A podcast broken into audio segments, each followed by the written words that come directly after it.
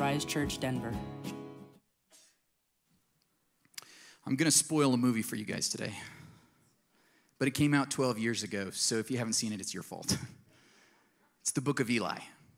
This is a movie that I both loved and also hated a little bit. And I loved it because it tells the story about Eli, played by Denzel Washington, who in a futuristic America that's post-apocalypse is willing to go across the country and, and fight to bring a book, the Book of Eli, to a safe place where books aren't burned anymore, in the island of Alcatraz, so that he could save that book. What I loved about the movie is that book was the Bible. That's pretty incredible, right? You don't get that in secular movies, right, in Hollywood, but the Bible is that valuable. I love it that he gets there and, and they deliver it safely and they print uh, more Bibles. So that's what I loved about the movie. What I hated was that after they printed that Bible, they took it and they put it on a shelf. And if you look closely, on its left and its right are the Torah, the Jewish holy book, and on its right, the Quran. And it's surrounded by a bunch of other lesser um, so-called um, holy books. And, you know, that, that bothered me a little bit because, hey, it's basically saying the, the Bible is just on par with all those other religious books. That bothered me, but everybody thinks that in our country. We're like, okay, I've seen that before. What really bothered me is they left the Bible on a shelf. It really, it really bothered me because the Bible doesn't belong on a shelf. Now, the Bible is an incredible book. It should be respected and revered. It's incredible. It is the most loved book of all time, the best-selling book of all time, not even close. It has been translated into more languages than any other book in the world. It's also the most hated book of all time. It has been uh, burned more often and banned more often than any other book in history. In fact, just last week, if you saw it, there was a Christian speaker going to a college campus here in our country, and some protesters out front grabbed a Bible from a Christian and tore it up. That's even happening today. It's, it's loved and hated. So we should re- love it, right? We should respect it. That's good. But it's not meant to be left on a shelf. It's not meant to be left on a shelf. It is so much more valuable than that. It's meant to be taken down, read, and obeyed. And obeyed. So that's what we're going to talk about today. We've been in this series called The Bible for the last four weeks. And if uh, you've been here for this series, we have tackled the hard questions about the Bible. How do we get this book? Where did it come from? Why can we trust it? Should we trust it? Is it old and outdated? And in this series, we have asked those questions and answered them. In week one, if you were here, we talked about, is the Bible outdated? It's two thousand years since then, and haven't we grown past it? And we saw that the, the Word of God is alive and active, that God's Holy Spirit continues to work through it today. And when we compared it to modern views of science, self, and even sex, the Bible actually is better than those three things in our modern society. That the Bible is still applicable today, that the, the God's Word never stops working. That was week one. In week two, we asked the question, does the Bible have errors and contradictions? And Pastor Sawyer, man, he knocked it out of the park. When he said uh, through that, that what God's word says is that because God is perfect, his word is perfect. And that it's without error and without contradiction, which is incredible for a book that we have. Then last week, Doctor Craig Blomberg, who's an incredible professor, man, he was good, wasn't he? Yeah, I mean, he just is a whole nother level of genius above all the, all the rest of us. But he is one of the foremost experts in the world on the Bible, and he talked about why we can trust, especially the Gospels. He gave us twelve historic reasons why we can trust the Gospels that tell us about Jesus. And then some of you, actually many of you, came back that night, and we had even more online. It was our most viewed online seminar we've ever done um, about how we got the canon, how we got the sixty-six books of the Bible that we have today. So some of you guys benefited from that. If not, you can go back online and find that. Why these sixty-six books and not others? And what we saw from, from Doctor Blomberg was that these books we have are trustworthy. They present a reliable witness about Jesus and his death and resurrection. And, and that's incredible. So today we're going to wrap up our series, not just by saying that the Bible is good, that it's relevant, that it's applicable, but, but that we need to take it off our shelf and obey it. So that's our big idea today. Don't just keep the Bible on your shelf. Obey it with your life. Obey it with your life. And we're going to look at James chapter one today. So if you have a Bible, open with me to James chapter one. We're going to be in verses twenty-two to twenty-five today. If you have a physical Bible, got a smartphone, use the Bible app. You can find it right there. And if you find our Rise Church Denver event, you can save your notes and see the scripture that we're looking at today right there on your phone. And in James, we read something great because James, if you don't know, was Jesus' brother. And while Jesus was alive, James thought he was crazy because who is this guy who's proclaimed to be the Messiah? But then Jesus predicted his death and resurrection three days later and then pulled it off. So James was like, well, maybe he is the Messiah. And James went from thinking Jesus is crazy to Jesus being the Son of God. And he worshiped him and he became a leader in the church and now wrote this book that we still have two thousand years later. And this is what James writes in verse twenty-two of his letter. James says, do not merely listen to the word and so deceive yourselves. Do what it says. Do what it says. In other words, be obedient. Now, he says listen because in those days, people didn't have their own Bible. In fact, it would have been rare that a church had their own Bible. They probably only had a few letters that they would trade from one church to the next as they'd get these books of the Bible. And they would have them, and they would cherish them, and they would read them aloud on Sundays and interpret it for people, and people would listen to it and go. They couldn't go home and, and check for themselves what it said. Okay, that, that's pretty incredible. So he's saying, hey, if you're going to listen to God's word preached, do what it says. Don't deceive yourself and lie to yourself and say, I'm a Christian. I know what God's word says, but I don't do it. You're a liar to yourself, if not to others. He says, do what God's word says. Obey it.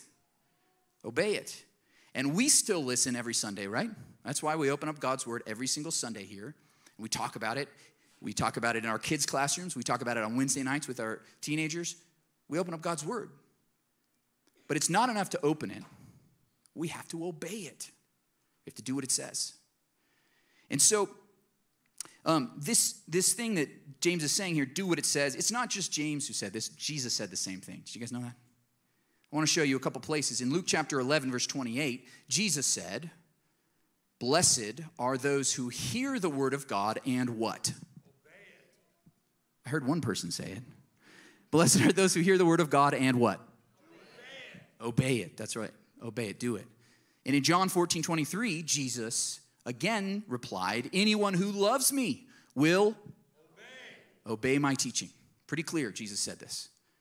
Will obey my teaching. If you love Jesus, if you follow Jesus, if you claim him to be your Lord and Savior, you do what he says. One of the other disciples, John, said it even more pointedly. He says, if someone claims, I know God, but doesn't obey God's commandments, that person is a liar and is not living in the truth. We've got to obey. We've got to do it. It's pretty simple. God wants us to do it. And, and I get this now because I am a dad. I got three kids. And when I tell my kids to do something, I don't care how well they listen. I want them to do it. Okay? Whether it's simple things like, we're going into the house. Please take off your shoes so you don't get mud all over the rug. Okay, simple instruction, right? But I want them to do it. It's not like, oh, Dad, you are so wise. Oh, I'm mad, right? Okay, take off your shoes. But it could be bigger things, like when we were carving pumpkins just the other day, and Evie went to grab the knife by the blade. I said, don't touch that. She says, why? Because I don't want you to cut your hand and bleed. Oh, right? I, as a father, I want my kids to not only listen to me, but obey me, to do what I say. I only say things that are important for them, to keep them safe physically, so that they have a good life, that they're protected. And God is an even better father who, when he gives us instructions, it's for our good. So he tells us things for our good. When he says, don't do that, that's out of bounds, it's for our good. He cares about us and loves us, even if we don't understand why at the time. That's why we need to obey. And I think this is so important because I have found people who love God's word, and they want to study it, and they want to go to a church with a preacher who goes deep.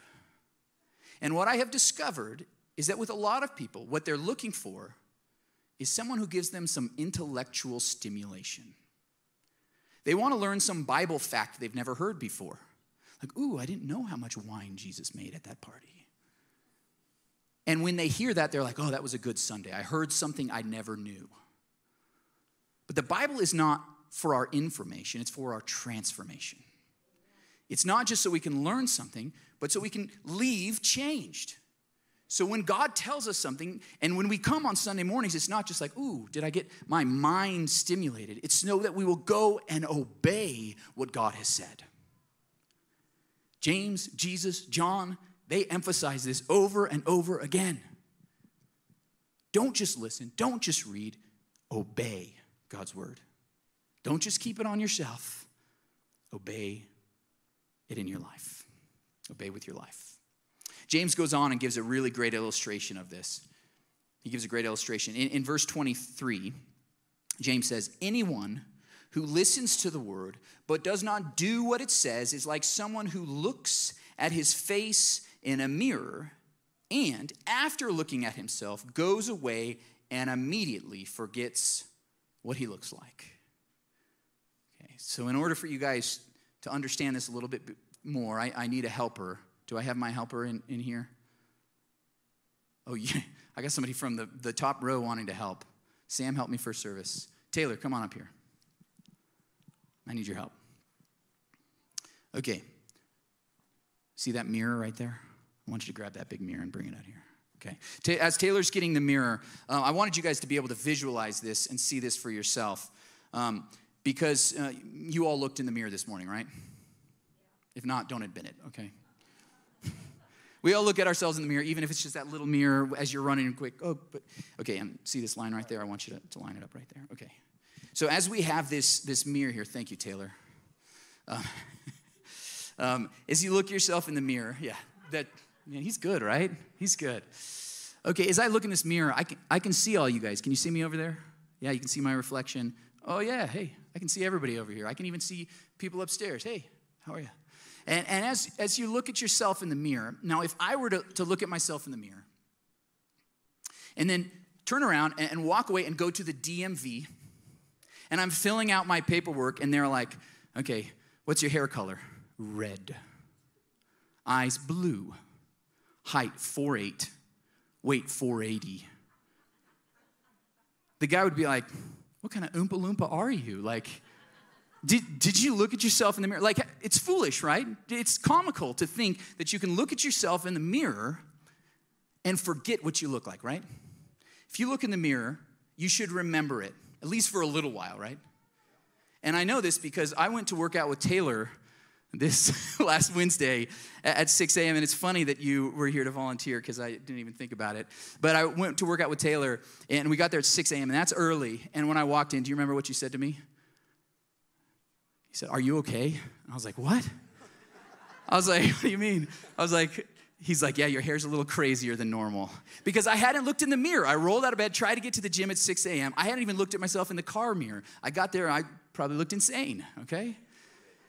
You look at yourself in the mirror so that you can fix your hair a little bit. You make sure you don't have any mayonnaise in your beard, right? You got to look good. That's why you look at the mirror, because you know what you look like, and it, it changes things. So when, when you walk away from it, you still remember what you look like. In, in verse twenty-five of this passage, it says, but whoever looks intently into the perfect law that gives freedom and continues in it, not forgetting what they have heard, but doing it, they will be blessed in what they do. James says you got to look intently. When you're looking at yourself, you don't just look real quick and forget what you look like. That's foolish. You've got to look seriously and intently, just like you guys do when you want to look good, right? And you look intently into God's word, not so that you'll look good, but that you'll turn around and do what it says. Amen. Can we give Taylor a round of applause? What a great helper today. Now, I think it's interesting because there... if you only look at yourself like every once in a while, you will forget what you look like. I think that there's a time span between when you look at yourself and what you don't know what you look like, right? And I know this because if you've ever seen a survival show like Alone, has anybody seen Alone? Okay, these people go out in the wilderness by themselves for like seventy-five days, and then they look at themselves and they're like, whoa, I'm skinny, my beard's huge, that's a lot of grays, and I look bad, right? They've forgotten even what they look like after seventy-five days. That's what happens. If you don't look at yourself for a while, you will forget what you look like. And that's why you go again and again to look at yourself in the mirror. It's not just vanity, okay? You got to make sure you look okay, presentable. You look at yourself. And with God's word, we have to go again and again to look into it intently. We've got to focus. We've got to, to read it, study it, seek to understand it, maybe even memorize it, so that we'll remember. Because the longer we are apart from God's word, and the longer it just sits on our shelf gathering dust, we will forget what it says and not do it. That's why we look again and again and again. That's why we worship weekly together. And it's so important. Now, there's different studies out there, and I was trying to find some, and everyone was different, so it seems like everybody just kind of made theirs up, so I decided to make my own up. But it's based on some observation of myself, okay? I'm just going to be honest with you. Those ones are made up online, too, that you see. But, but I'd heard this before. Like, if you want to remember something, if you read it, they say you remember about ten percent of what you read. If you hear it, you remember about twenty percent of what you hear. If you study it, you remember fifty percent.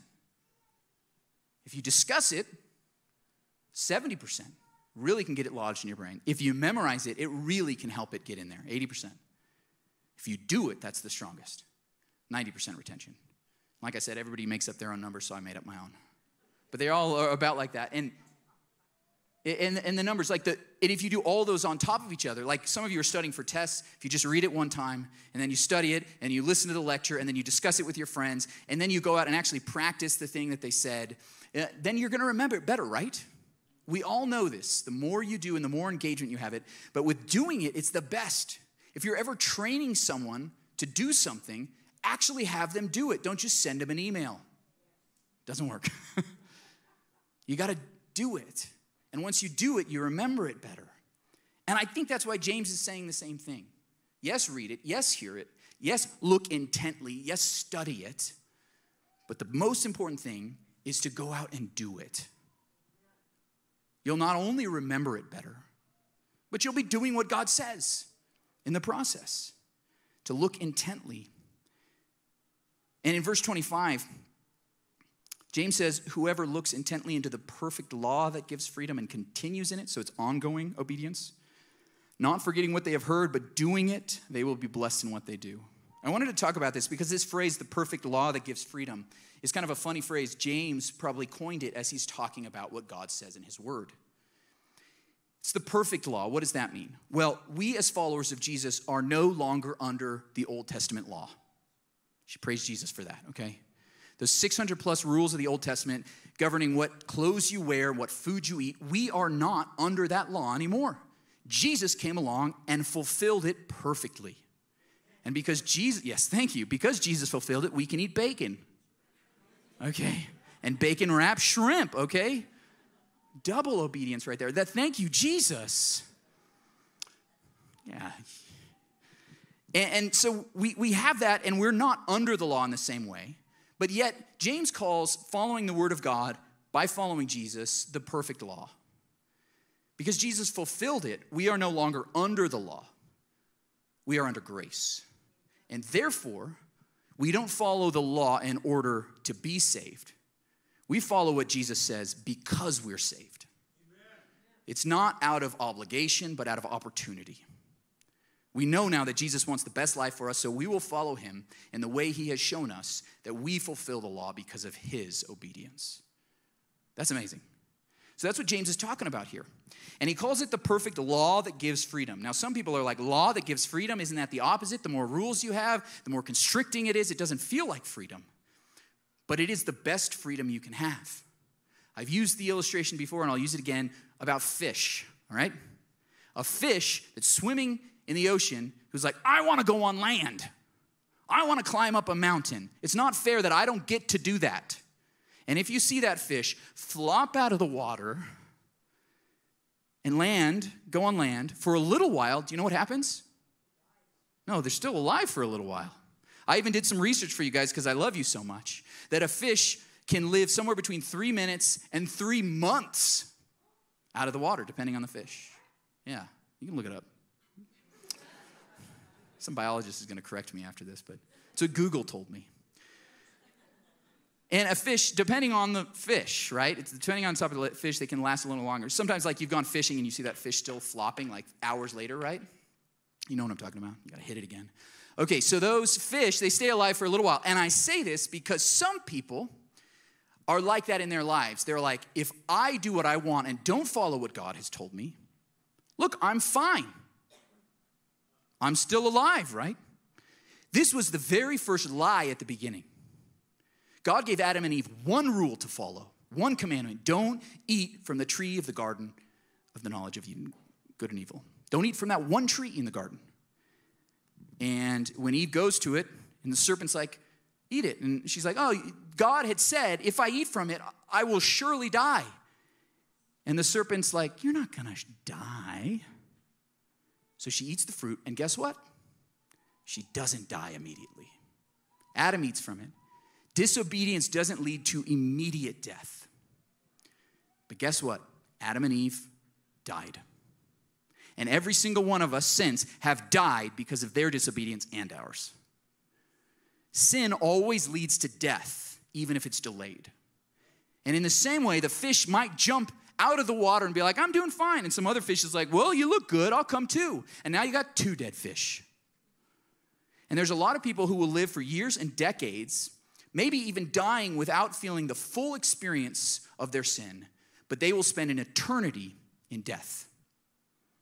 The eternal death of destruction. And I do think in their life now, they will start to feel how bad it is not to follow Jesus.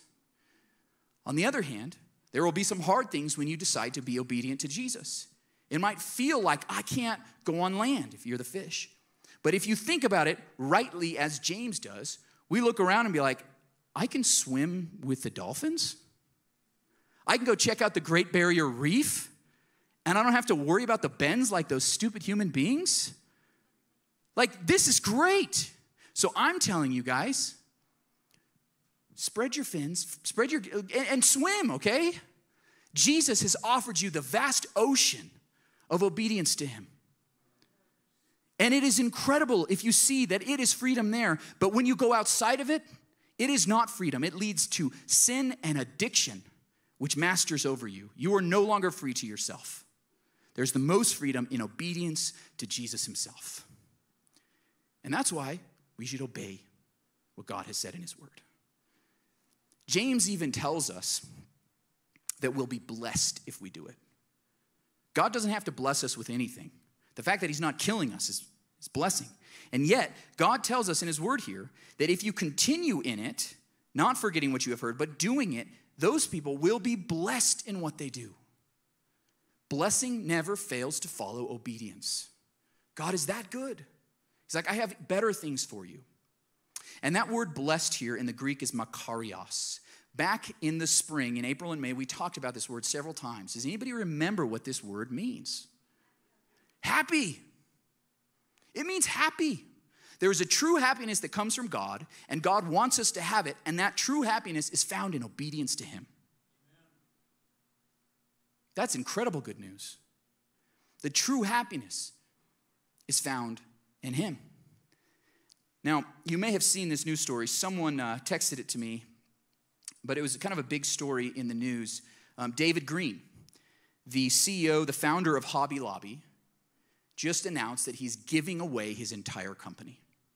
He's giving it away. This is a company that has revenue of over five billion dollars a year. He's going to give it away.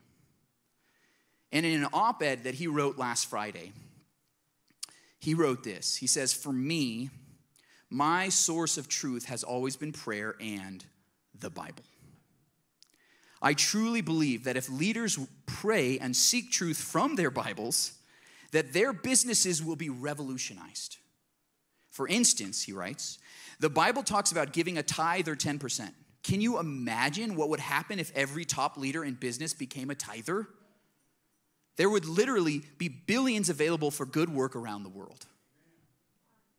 He even said that one decision they made that way was to stop opening on Sundays. Sundays was their highest revenue day of the week, and they shut down so their people, their workers, could go worship with their families. And he said this, he said, from the very beginning, our purpose was to honor God in all that we did. We worked hard, and God gave the results. As we were blessed by God, we saw it as a great privilege to give back. We've been able to provide hope through supporting ministries and planting churches all over the world. Isn't that incredible? And now he's giving away the whole thing. He's giving away the whole thing. And it's because he obeys the Bible. That's what he says. The Bible has been the source, and by obedience to it, he has experienced great blessing. Now, I'm not telling you that you're going to make billions or have a ginormous house. But what I am telling you is that the happiness of God is available to you. You could be happier than David Green if you choose obedience to God's word. If you choose obedience to God's word. That's the promise of James one twenty-five. You'll be blessed in what you do. Now, I have a sense that people today are more hungry than ever for a word from God. I talk with people who are like, I just want to hear from God. I wish he would tell me what to do in this situation or help me with this decision. I wish God would talk to me. I talk to non-Christians and atheists who are like, I wish God would talk to me. Everybody wants to hear from God. People are so hungry to hear from God, and they forget that he has already spoken because they're leaving their Bibles on their shelf. Don't just leave the Bible on your shelf. Obey it with your life. People are so hungry that they're eating some of the scraps. And I saw this a couple weeks ago, and it, I was appalled. I want to show you this to you. This is an Instagram account, and there are hundreds others like it. And it's it says it's like God says, okay? So this person is on Instagram saying, this is what God is saying to you. And daily, you can get these words from God. Here's this first one. Stop devaluing yourself. You are a champion. I love you. eighty-five hundred likes. People want to feel good, right? It's okay if he doesn't love you because I do. And there's a lot of women who want to hear that, right? They're thinking, if I can hear that word from God, that's great. Okay, let's look at this last one. Congratulations. Door are opening. Love is entering. Better finance are coming as sugar attracts ants. So shall your hands should attract money. Let me tell you, if God is speaking to you, he's going to have better grammar than that. And he might have a spell check, right?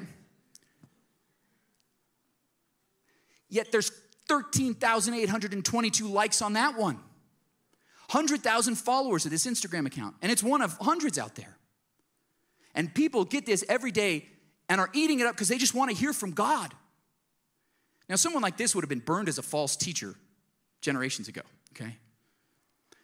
But I tell you that people are devouring this scraps because they're so hungry for God's word, forgetting that it's on the shelf. And I can tell you that God is going to have much better stuff for you than that stuff that doesn't even make the fortune cookies, okay? From someone that has a little bit better graphic design skill than that guy and might have a spell checker, okay? See, God's word is perfect, and God has spoken through sixty-six books, and it's there available for you. And you can read it, because eighty-five percent of American households have their own physical copy of a Bible. Or you can go stay in a hotel anywhere and open up a drawer and you got a Bible. Thank you, Gideons. You can get it in one hundred different translations just into English. And if you go into another language, the Bible is completely translated into seven hundred four different languages and three thousand four hundred sixteen partial languages. It's incredible. You don't want to read it too? You can have someone read it to you in your Bible app. You can pick your narrator, which voice you prefer, man or woman, or maybe you want to hear James Earl Jones read it to you. Yes, Darth Vader will read you the Bible. And yet the Bible continues to remain on shelves or in apps that are unopened. God is speaking. Will you listen? And if you listen, will you obey it? Don't just keep the Bible on your shelf. Obey what it says. Obey what it says. Now, we love the Bible so much that next week we are starting a new series going through the book of Daniel in the Bible. So I'm going to show you a little promo for this, and then we'll wrap up our message. Let's watch this promo. You may fear the heat, You may hate the pressure. But with God, we can do more than survive. Let's learn from the book of Daniel to thrive in the fire. A new series starting November sixth at Rise Church, Denver. Yeah, you better come back for that. So I wanted to give you guys a simple application today. In the first week in our series, we did a, a Bible um, reading plan as a church, and over sixty of us got on there and read the Bible together. That was awesome. I was thinking about doing the same thing today, but I really just want you to start reading the Bible for yourself. So I want you to pick a plan. You to start reading, whether you're reading the whole Bible or a portion of the Bible, whatever it is. Maybe you're going to read the book of Daniel this week. We're going to cover the first six chapters in the next six weeks of our series. So just start reading it this week. You can read all six chapters, one a day. But whatever you read and however much you read or how little, what I want to challenge you to do is not forget what you read. That's what James says, right? So when you're reading and you come to a point where you're like, that's for me, remember it and do it. That's it. Just get one thing. Remember it and do it. One thing. I want to challenge you to do that. Because what's amazing about this book we have is that it is sixty-six different books that God has given to us. And they were written over a span of some fifteen hundred to two thousand years on three different continents and in three different languages. It was written by over forty authors. Some of them were kings and commanders, but others were shepherds. There were poets and prophets, but there were also farmers and fishermen who wrote this book. And they wrote it Um, in palaces, but also from prisons. They wrote it on boats and in caves.